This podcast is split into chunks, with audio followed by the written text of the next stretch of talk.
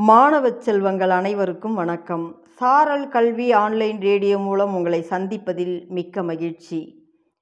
வாசிப்பை நேசிப்போம். அத்தியாயம் இருபத்தி ஆறு. இதை உங்களுக்கு வழங்குபவர் இரா கலையரசி தொடக்கப்பள்ளி ஆசிரியர் பாப்பிரெட்டிப்பட்டி ஒன்றியம் தருமபுரி மாவட்டம். வாருங்கள். இன்றைய தலைப்பினை நாம் வாசித்து சுவைப்போம். இன்றைய தலைப்பு தன் முனைப்பு. தன் முனைப்பால் ஒரு மனிதனிடம் சீரிய முயற்சியும் கடின உழைப்பும் சிறந்த விருப்பமும் ஒருங்கிணைந்து திகழ்வதை காணலாம். ஒவ்வொரு மனிதனும் தன்னகத்தே சிறந்த ஆற்றல்களையும் திறமைகளையும் கொண்டுதான் உருவாகின்றான். ஆற்றலை வளர்த்து கொண்டவன் வாழ்வில் வெற்றி காண்கிறான். மற்றவன் வீணாகி போகிறான். வாழ்க்கையின் வெற்றிக்கு அடித்தளமாய் திகழ்வது தன் முனைப்பே ஆகும். ஒருவனது முயற்சி அவனுக்கு செல்வத்தையும் வெற்றியையும் சேர்க்கும். அவன் சோம்பேறியாக முயற்சி இல்லாமல் இருந்தால் வறுமையையும் தோல்வியையும் காண்பான் என்பது வள்ளுவர் வாக்கு. தன் முனைப்புடன் செயல்பட்டு வாழ்வில் வெற்றி கண்டவர் பலர். கஜினி முகமது தொடர்ந்து பதினேழு முறை படையெடுத்து வந்துதான் சோமநாதபுர ஆலயத்தை கொள்ளையடித்தான். அவன் நோக்கம் தவறானதாக இருந்தாலும் அவனது விடாமுயற்சியே அவனுக்கு வெற்றியை கொடுத்தது. தாமஸ் ஆல்வா எடிசன் மின்சாரம் கண்டுபிடித்தார்.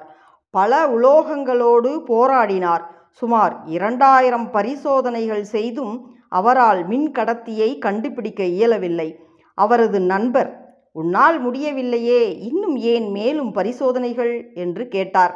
அதற்கு எடிசன் இந்த உலோகங்களில் எல்லாம் மின்சாரம் பாயாது என்பதை கண்டுபிடித்திருக்கிறேன் அல்லவா? அதுவே எனது வெற்றி என்றார். மேலும் தனது விடாமுயற்சியால் எடிசன் தாமிரத்தின் மூலம் மின்சாரத்தை பாய வைக்க முடியும் என்பதையும் கண்டுபிடித்தார். இது அவருக்கு கிடைத்த வெற்றி மட்டுமல்ல மனித குலத்திற்கு ஏற்பட்ட விடியல். அவரால் தான் இன்று நாம் இரவிலும் பார்க்க முடிகிறது. இதுவல்லவா தன்முனைப்பு இன்றைய இளைஞர்களின் வாழ்வுக்கு இத்தகைய தன்முனைப்புதானே வேண்டும்?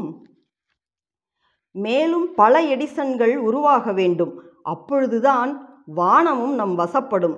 சோம்பல் ஒரு சமுதாயத்தை அழித்து விடுகிறது. மிக பெரிய ரோமானிய சாம்ராஜ்யம் தன் படை வீரர்களின் ஆடம்பர போக்காலும் சோம்பலாலும் அபரித குடிப்பழக்கத்தாலும் ஆட்டம் கண்டது. சோம்பலுள்ளவன் சமுதாயத்துக்கே எதிரி. விதியையும் மதியால் வெல்லலாம் என்று வள்ளுவரே கூறுகின்றார்.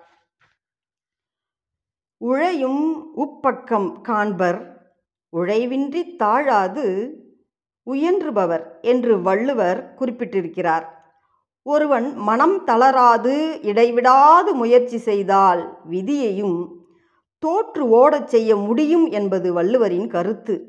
நெற்றியின் மீது எழுதிய விதியின் வரிகளை வியர்வை துளிகளால் அழியுங்கள் என்பது ஞானி கலீல் ஜிப்ரானின் கவிதை வரிகள். எனவே தன் முனைப்புடன் செயலாற்றினால் விதியை வெல்லலாம். தன் முனைப்புடன் கூடிய உழைப்பே வெற்றி தரும். இந்த நல்ல தகவலோடு நன்றி கூறி விடைபெறுகிறேன். மீண்டும் அடுத்த தகவலோடு சந்திக்கலாம்.